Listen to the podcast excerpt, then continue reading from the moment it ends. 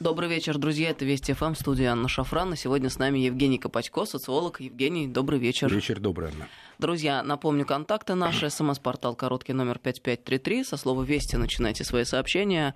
И WhatsApp, Viber, плюс 7903 170 6363. Сюда бесплатно можно писать. И, кстати, подписывайтесь на телеграм-канал нашей радиостанции. Он называется «Вести ФМ+.» Не забывайте про Владимира Рудольфовича Соловьев. Легко найти. Ну а мой канал Шафран. Подписывайтесь, пожалуйста, друзья, чтобы мы никогда с вами не расставались. Евгений, спасибо, что вы с нами. Мы вас всегда ждем в гости спасибо. в нашем эфире.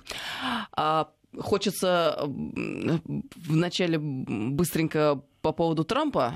Он считает, что некоторые вопросы было бы обсуждать проще, если бы Россия вернулась в большую семерку. А, вообще поддержал идею возвращения России в группу, объяснив, что это уместно, поскольку многие вещи, которые обсуждаются в G7, касаются России.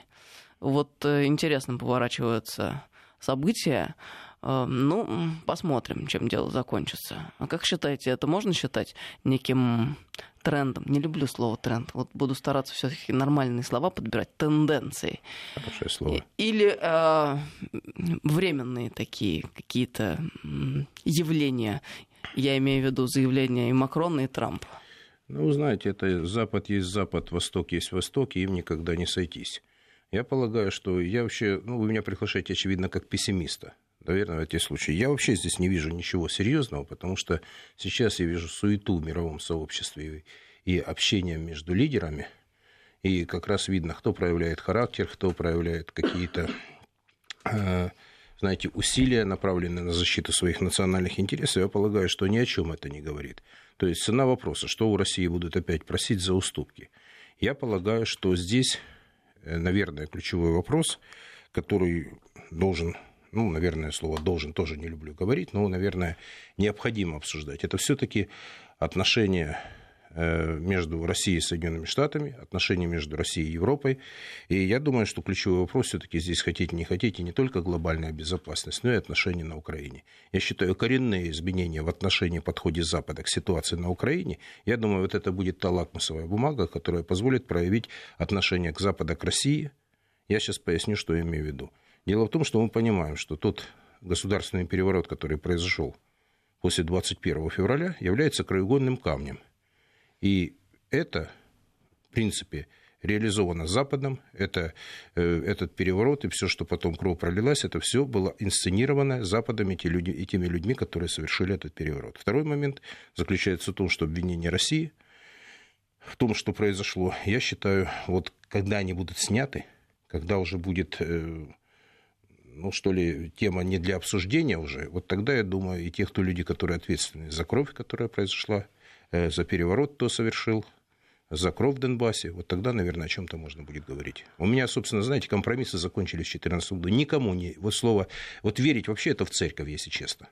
Вот кто верит, тот пусть церковь. Ну, а для нашей, Бога, я считаю, да. что да, это, это к Богу обращаться. А в нашей грешной жизни вот за эти пять лет, если люди, которые, вот мы с вами часто обсуждаем, и вы говорите, там не всегда люди со мной согласны, но я, в общем-то, сейчас позволю себе сказать следующую вещь. А когда я был люди неправ?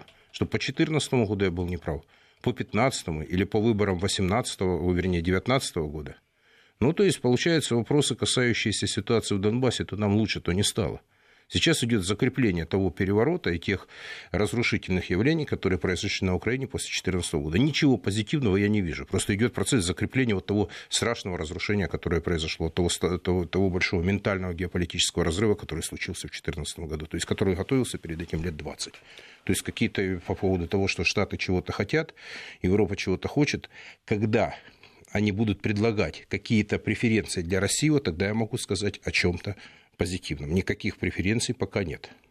Ну, сдержанный оптимизм вызывает тот факт, что вчера э, Макрон на встрече с нашим российским президентом не возражал, э, когда Владимир Путин сказал о том, что, мол, прежде чем дальше встречаться в нормандском формате, э, надо добиться от украинской стороны, чтобы она хотя бы что-то начала выполнять, потому что не выполнено в принципе ничего. И в этом смысле какой смысл Слушайте, это западные империалисты опять. В этом смысле какой смысл? Что это такое? Прекратите, выключите кнопку. И в этом смысле зачем э, обсуждать что-либо большее, если не выполнены прежние договоренности? Ну, собственно, они выступили гарантами 21 февраля, понимаете, рукописи не горят. И эти люди все способствовали тому, что произошло на Украине. Они не могут поступить иначе. Они не могут поступить э, таким образом, что сказать, что они виноваты в этом, что виновата та компрадорская буржуазия, виноваты те люди, которые захватили незаконно власть, и которые, собственно, способствовали тому, что началась война в стране. Все, точка. Вот знаете, все остальное для бедных. Вот все остальное просто для бедных. И в данном случае никакого оптимизма сдержанного я не вижу. Они пытаются сохранить лицо, он пытается быть новым политиком. Да, вот что произошло интересное, здесь я могу, а я обращал на это внимание, смена политических поколений. И мое, ну, собственно, слово отношение к демократии как таковой. Вот выборы во Франции, как раз когда Макрон и пришел к власти, как раз говорит о том, что демократия закончилась. Потому что в Пятой Республике, когда э, ломается политический процесс, приходит человек, который, в принципе, никак не рассматривался как фигурант, потом о чем можно говорить на Украине, о чем можно говорить в других странах Европы по поводу политического процесса выбора народа. Для меня это все давно закончилось, и каких, никаких иллюзий я по этому поводу не строю. Мы сейчас двинемся с вами дальше э, в русле темы, начатой по поводу Украины. Я только хочу а, зачитать одну очень интересную вещь. Обозреватель Daily Mail призвал Трампа купить Британию. Ну, просто забавно. Вокруг Гренландии э, разворачиваются э, споры и дискуссии. Чем мы хуже Гренландии? Ричард Литлджон уверен, что стране будет гораздо лучше, если она станет 51-м штатом США, а не останется в Евросоюзе. Остановимся на 10 триллионах э, фунтов э, наличными, предлагает автор статьи. Э, Трамп мигом проглотит наше предложение. Это стало бы крупнейшей сделкой в истории и аннулировало бы дефицит одним махом. Что есть такое у Гренландии, чего нет у нас? Разве что белые медведи и лед. По словам Литл Джона, заплатив эту сумму, Трамп получит в свое распоряжение пятую крупнейшую экономику и пятую сильнейшую армию. А, вот такие вот уже рассуждения идут в британской прессе. Ну, вы знаете, это, это вот на уровне того же Степа, но на самом деле, вы знаете, это до абсурда доходят многие вещи, но если говорить о том, что британцы являлись сами основателями отчасти Соединенных Штатов, вот, с другой стороны, долгое время была такая, знаете, конспирологическая теория, что, собственно, британцы управляют Соединенными Штатами, то есть, ну, а то, что британцы выдающиеся колонизаторы, ну, я это никогда не устаю напоминать. Я не зря начал с фразы Киплинга. Вот представьте, несколько тысяч, подчеркиваю, или, может быть, несколько десятков тысяч британцев управляли миром по большому счету, вносили раздор в страны, начиная от Дальнего Востока и кончая Южной Африкой. Эти люди прошлись по всему миру и собрали огромные колонии. То есть они э, ну, в общем-то, от британцев пошло очень много, включая то, что и английский язык стал международным, то есть включая то, что даже спортивные игры, то есть символические вещи британские, на самом деле, Британии, они невероятный вклад вообще в историю человечества, если посмотреть с другой стороны. А с другой стороны, они смотрели на всех людей, как на туземцев. И по большому счету, во взглядах тех же британцев, когда там говорите демократии, о чем угодно, то я думаю, что они не отличались э, каким-то гуманным отношением тем же туземцам, как они называли. Ну, мы для них тоже были, кстати, туземцем. Кроме тех периодов истории, когда Россия была сильна и когда с ней приходилось считаться. Вот я считаю, что для британцев только один аргумент очень важный – это мозги и сила. Все остальное – это разговор не на равных. Вот печально, что не все помнят по поводу этих фактов, э, которые вы сейчас упомянули, о том, что Я как историк. туземцам, как да. туземцам э, всегда относились эти люди. Мы как раз сегодня утром рассматривали с коллегой Алексеем Масловым э, вопрос Гонконга, того, что там происходит, и, в общем-то, в корень ситуации зрит Алексей, разбирали, откуда есть пошел Гонконг, в принципе, угу. вспоминали опиумные войны. Конечно. И вот если кто-то вдруг не задумывается об этом, надо вспомнить, очень полезно. Когда не получается справиться а, со страной закрытой и мощной, а тогда в ход идут самые разные средства, в том числе абсолютно неприемлемые с точки зрения а, гуманности.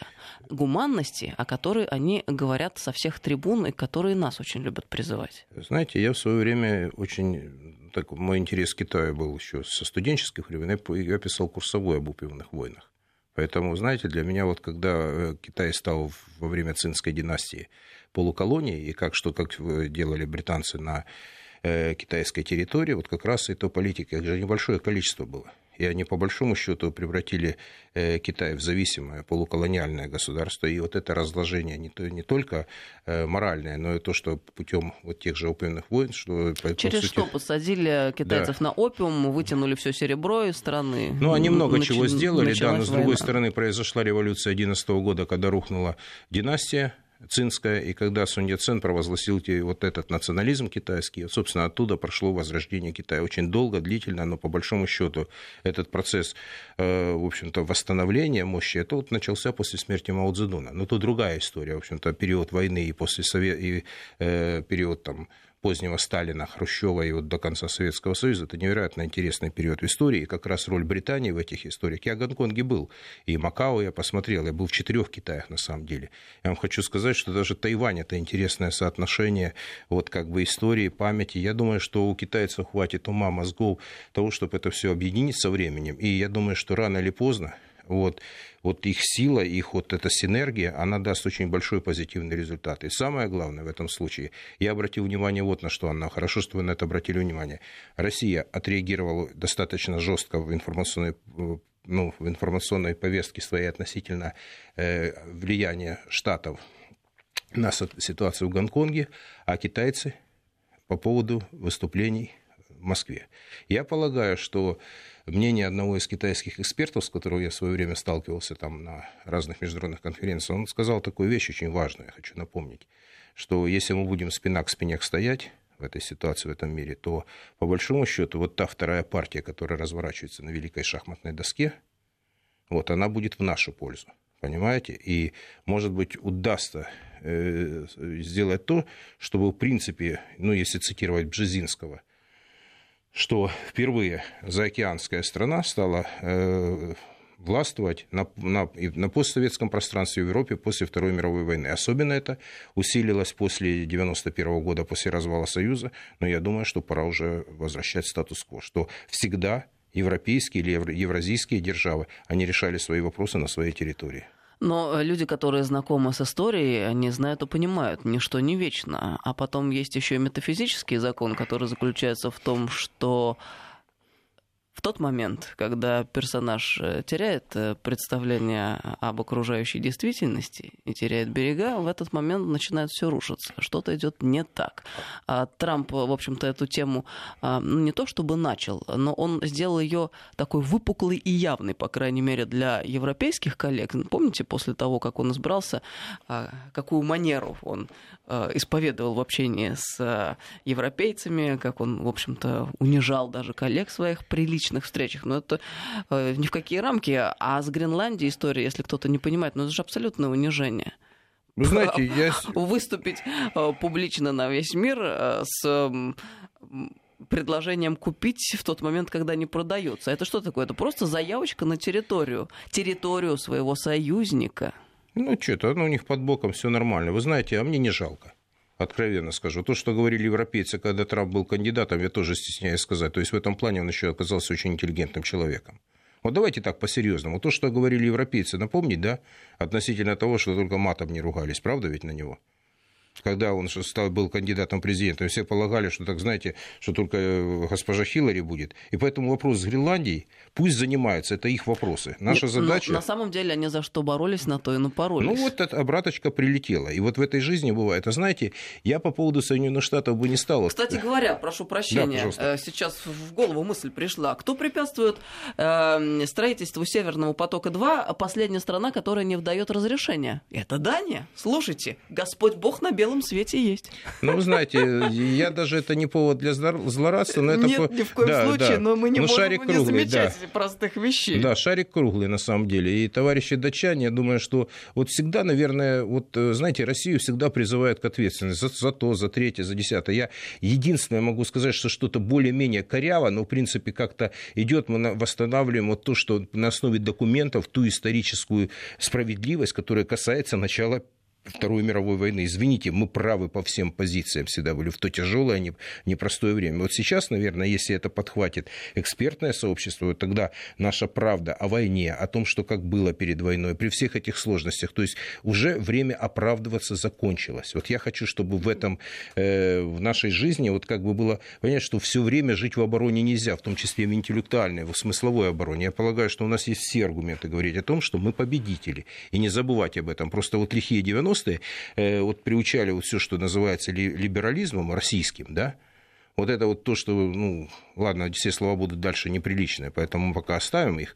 И я скажу такое, что все, что было, это все, чтобы каяться, это все, что это, ну, по себе-то мерить нельзя.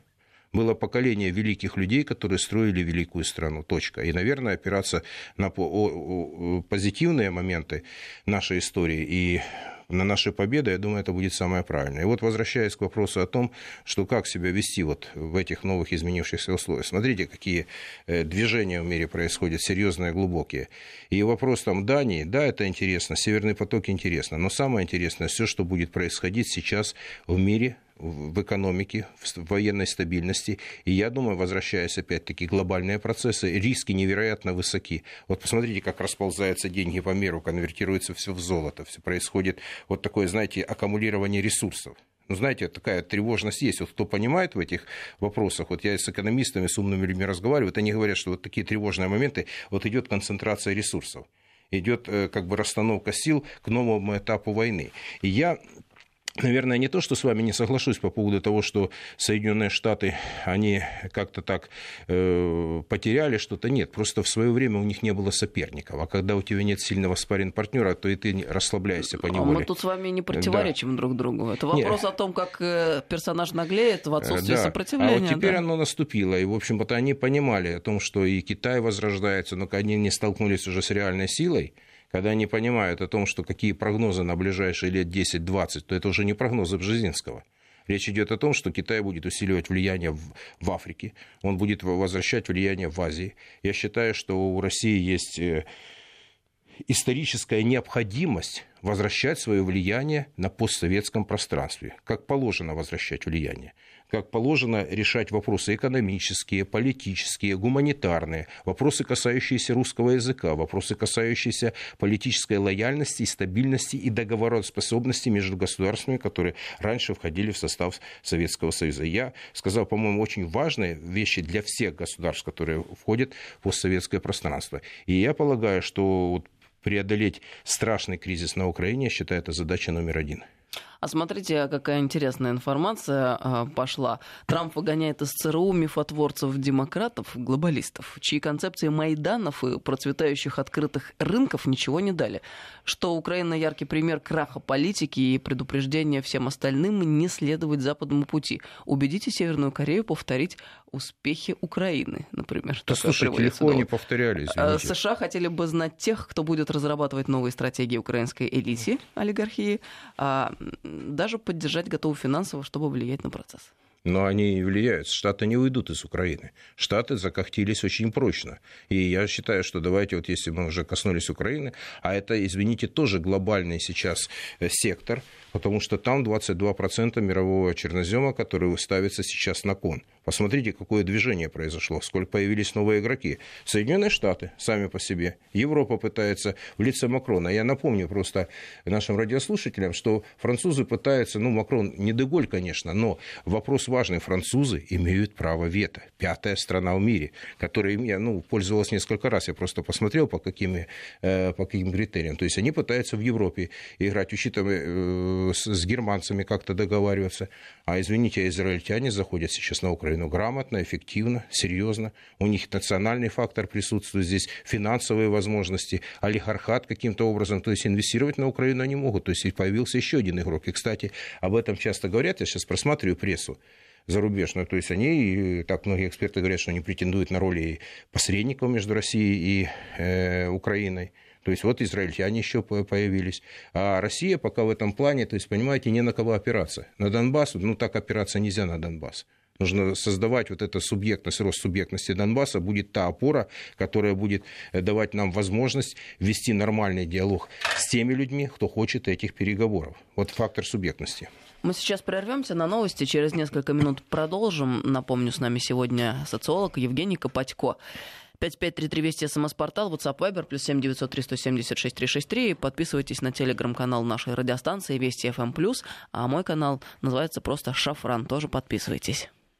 Добрый вечер, друзья. Мы продолжаем беседу. С нами сегодня Евгений Копатько, социолог, 5533 Вести, СМС-портал, WhatsApp, Viber, плюс 7903 176 363. Сюда бесплатно можно писать. Кстати, а, тут э, вслед э, нашей беседе люди пишут, если Дания не согласится, туда можно демократию привнести. Ну, это уже не первый раз звучит такое предположение. Ну да. Мы э, по поводу сельхозземель Украины э, говорили перед уходом на новости. Вообще, на самом деле, очень э, яркий такой момент, который иллюстрирует простую вещь. Что на самом деле надо Европе от Украины? Потому что э, мораторий, э, отмена моратория на снятие сделок с такой землей одна из первейших задач. Мы понимаем, что будет, когда мораторий будет снят. Э, наверняка украинским олигархам э, мягко так прозрачно намекнут, вы не дергайтесь, если хотите удержать все то, что на текущий момент имеете. Иностранные инвесторы тут же наверняка подсуетятся, ну и все.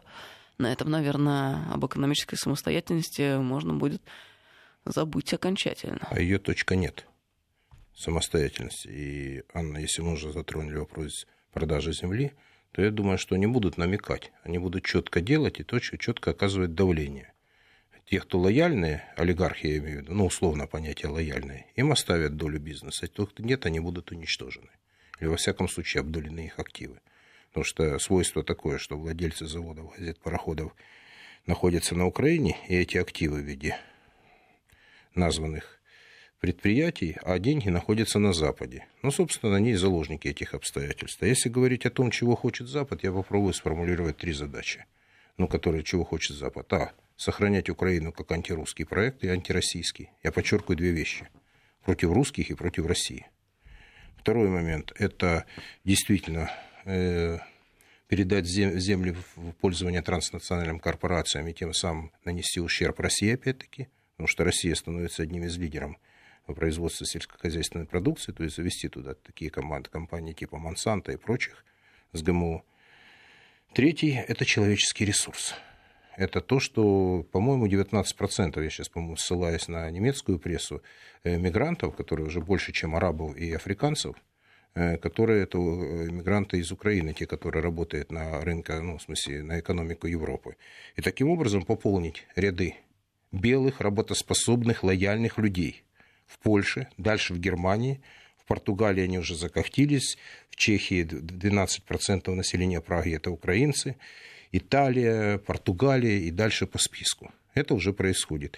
Но четвертое могу назвать, это окончательная деиндустриализация Украины, потеря промышленного потенциала полностью, ну или как завершение остатки таких э, вещей, там может быть, ну ракетостроения уже нет, авиастроения нет, оборонка есть, она в десятку еще входит, но это, в принципе, обгладывается советский ресурс.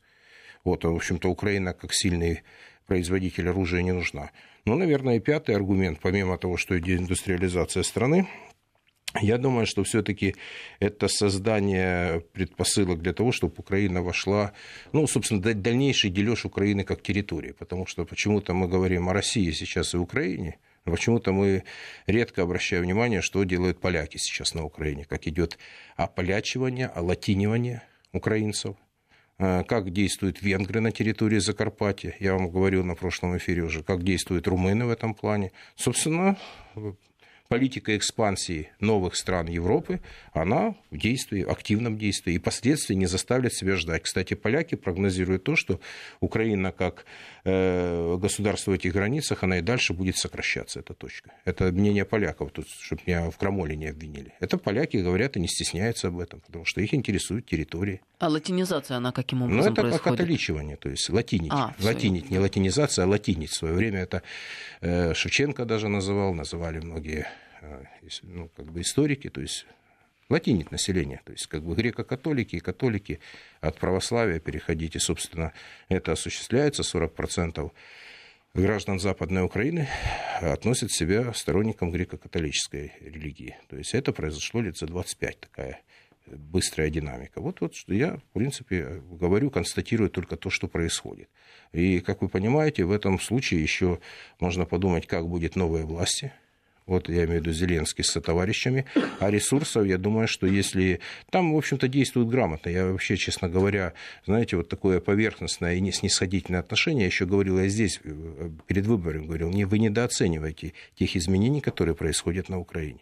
Потому что там это еще и плацдарм для того, чтобы была не только э, угроза военных каких-то действий или провокаций, или давления на экономику России, но и также идеологическое давление, культурное давление, э, давление на людей и так далее, разрыв дальнейшей связи и создание плацдарма для идеологического, культурного и религиозного давления на Россию. Это все будет на Украине, это все происходит. Евгений, а вот так по-честному, э, если посмотреть на эту территорию, ну, в том ракурсе, о котором вы говорите. Понятно, Донбасс, там события разворачиваются именно ввиду того, что там люди считают себя русскими и принадлежащими к русскому миру. А что сегодня, вот реально, а, с этим в остальной Украине? Вообще, как бы, есть историческая Новороссия, есть э, некие а, там, устремления людей – Киев вообще-то русский город всегда был и есть, по моему убеждению глубокому. Вот э, как люди ориентированы, но сегодня, потому что мы понимаем, конечно, есть колоссальная разница сегодня или 25 назад. Вы знаете, вот этот процесс... Или мы... ее нет, этой разницы? Я, может, нет, разница права? колоссальная, разрыв колоссальный. Ментальный разрыв коснулся вот именно вот с территории, что это наше общее, что единое. Мы это стали, вот вы задали невероятно важный вот такой вопрос. Он касается того, что именно как этот разрыв осуществлялся. Русские, культурные, по традициям, по вере, по родственным связям, разорванные связи двух самых близких народов. То есть это получилось, это случилось, эта война гражданская уже произошла. Этот разрыв сейчас усиливается и закрепляется.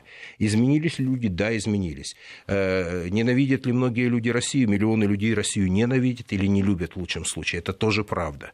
Э, люди, которые лояльны были к России, они деморализованы, дезорганизованы, и эти люди, в принципе, не видят каких-то перспектив, что Россия их защитит. И слово такое, когда в России часто говорят, а что вы хотели, это ваши внутренние дела. И тут же выступает политик, говорит, а что вы хотите, это наша каноническая территория. Так вот, Новороссия, вот все, что касательно Новороссии, то, что мы создавали вместе два наших народа или наш единый народ, как хотите называйте, когда есть вот эта э, самоидентификация, которая позволяет людям плечом к плечу строить, защищать то, что твое, создавать семьи, э, входить в одну церковь, э, строить производство. Это все, что это было создано на Украине, от Одессы, условно говоря, до Донбасса, вот это как раз наше общее это достижение. Сейчас это разрушается, демонтируется, и люди в этом случае перспективы не видят. То есть о том, что какие-то изменения могут быть, они затукающие. Нет сопротивления внутри, и ни в коем случае не повернется язык осуждать за что-то людей. Потому что людей физически уничтожали за то, что они были лояльны,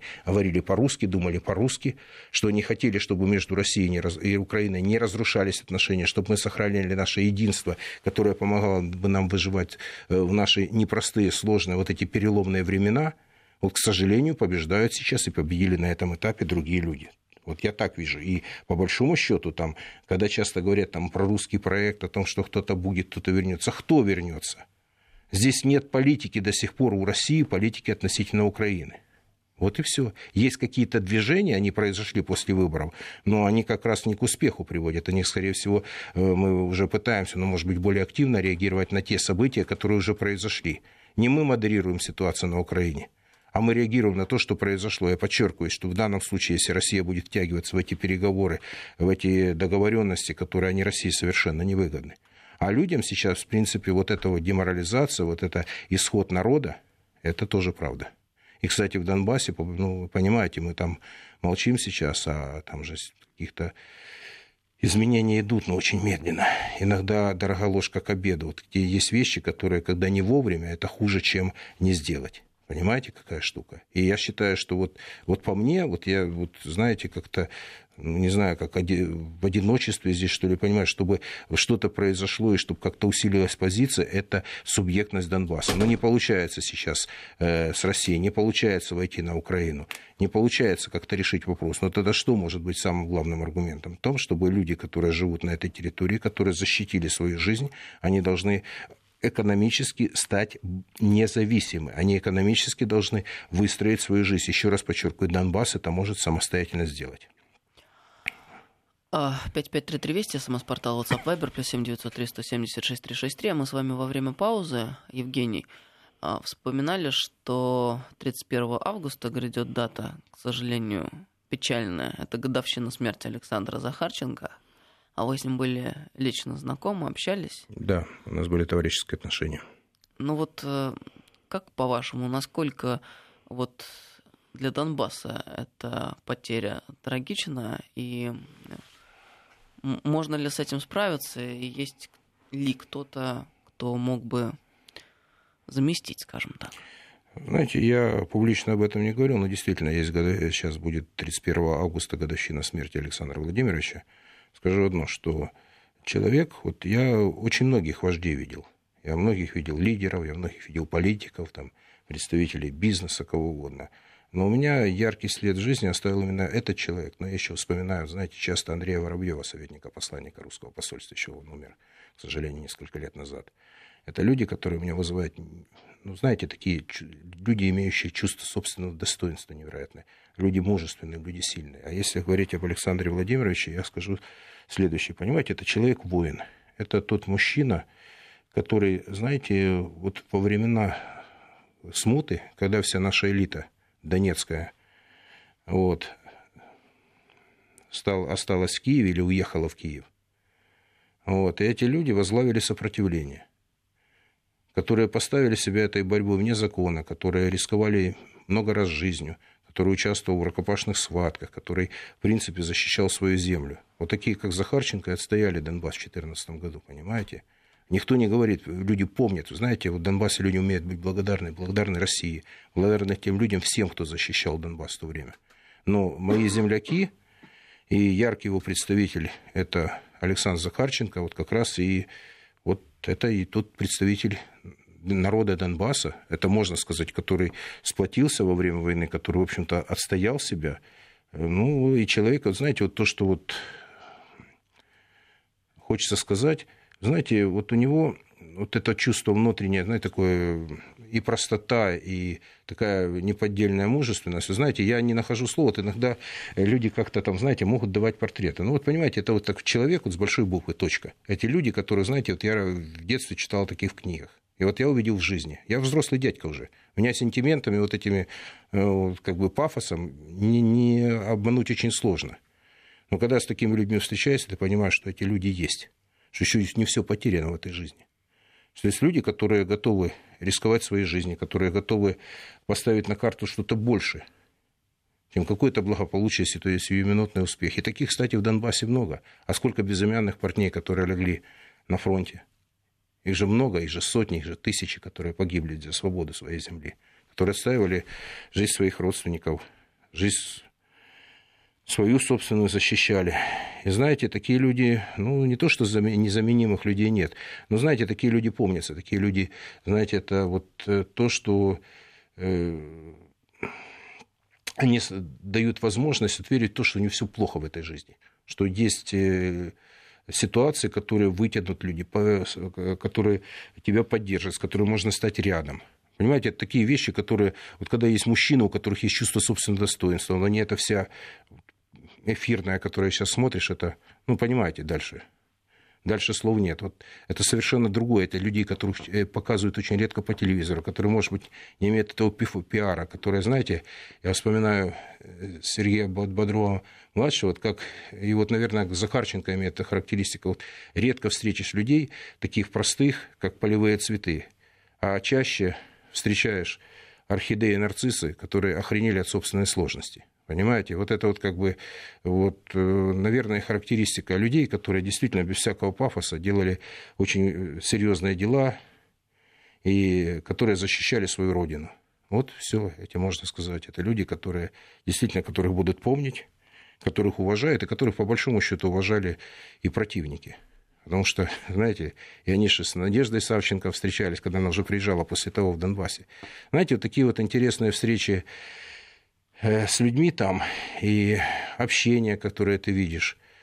Ну, я, знаете, вспоминаю, как раз мы в июле были в этом Сепаре э, прошлого года. Кафе имеется да, в виду, да. где убили это там, да, там сейчас э, такое обнесено, это лента, и там вот такая мемориал есть.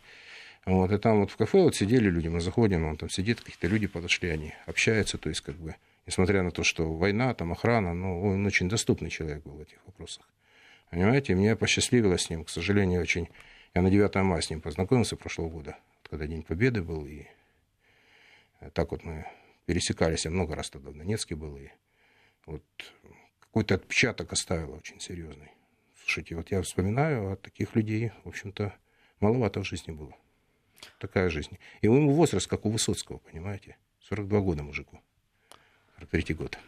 Вот так вот. как-то. Конечно, большая потеря, а через призму вашего взгляда это, конечно, очень так трогательно звучит. И... Да нет, ну просто, знаете, вот есть люди, вот Трогает. просто есть люди, я пытаюсь, вот я говорю, наверное, первый раз в жизни я как-то что-то говорю, вот такие вещи, ну, ну, в конце концов, я как минимум хотел сказать это искренне, потому что мое глубочайшее уважение к нему, э, глубочайшее уважение к тем людям, с кем пересекались, и кого уже тоже нет. Вот. Наверное, это то, таких людей вот не хватает. Это я еще, знаете, когда пацаном я служил еще в армии, я видел тех героев, тех войн. Вот, наверное, где-то пересекаются те люди, которые, ну, мне показывали там уникальных людей, когда я служил там части, там летчики, которые воевали там еще в таких вещах, так вспоминаешь, что парни, которые там высаживались неизвестно в каких странах. Вот, и вот на, за счет таких мужчин, воинов, которых вы не увидите на экране часто, или которых это вот, значит, страна и живет. Это люди с честью и с достоинством. Абсолютно. Вот это ключевое слово, у которых нет. Понимаете, вот я тоже размышлял сегодня о том, вот почему в эфирах вот наших э, телевидения вот всякое вот это ну, в общем, вы поняли, какие люди выступают. То есть ну, они никогда не видели, они с такими людьми, они не понимают их. Вот эта вся медийная тут часть тусовки медийной, которые, ну, не нюхали пороха, не видели, не совершали какие-то просто человеческих дел. Тут не обязательно война. То есть за какие-то поступки, которые человек делает вот человеком, который вот, э, превозмогает, э, какие, совершает невероятные усилия, превозмогает, боль, превозмогает, э, знаете, какие-то вот противодействия всех. И вот, наверное, этого не хватает. Вот когда мы смотрим, вот я сейчас вот на людей, которые там типа э, пытаются чего-то против кого-то противоставать, я вспоминаешь тех, которые защищают, собственно, Россию там защищают. И защищают себя, и защищают тех людей, для которых ну, важно такое понятие ценности, что мы говорим и думаем по-русски. Эти люди тоже это защищают, понимаете? Вот это важно. Ну, короче, много всего. То есть эти люди не расскажут вам какие-то там пафосными словами. Но эти люди есть. Слава богу, что такие люди есть. Вот как-то так. Хорошо, что у нас об этом зашел разговор. Да, спасибо вам, что вы затронули этот разговор. Мне как хотелось что-то сказать. Очень важно. Это такое, знаете, ну, не знаю. Как сказал, так сказал. Ну, Царствие небесного угу. Александру Захарченко, пусть ему там будет хорошо, я уверена, что он в лучшем мире находится сейчас. Но вообще, когда смотришь на события вот эти ужасные гражданской войны через призму человеческих историй, человеческих жизней, все это обретает совершенно другой смысл и ну, очень печально становится. Ну, знаете, Аня, я вам скажу больше, что я и с той стороны встречал людей, когда я еще жил в Киеве в 2015 году, которые были ну, по другую сторону. Там тоже есть люди достойные, которые тоже понимают, что мы попали в эту мясорубку братоубийственную, которые э, братья, когда воюют друг с другом. Я говорил с такими людьми в Киеве. Конечно, это тяжелые разговоры. Я помню один разговор в Киеве. Там часа четыре сидели, там пачка сигарет улетела с и вторая. Вспоминали, вот человек, казалось бы, не может говорить. А есть люди, я еще раз скажу, справедливости ради, что есть люди, которые принципе, понимают, что в войне мы не выиграем гражданской, потеряют все. Ну, война не может длиться бесконечно, дай бог, чтобы это закончилось как можно скорее. Спасибо вам большое за беседу. Спасибо вам. С нами Евгений Копатько был сегодня в программе, социолог. Всем доброго вечера, друзья, слушайте Вести ФМ.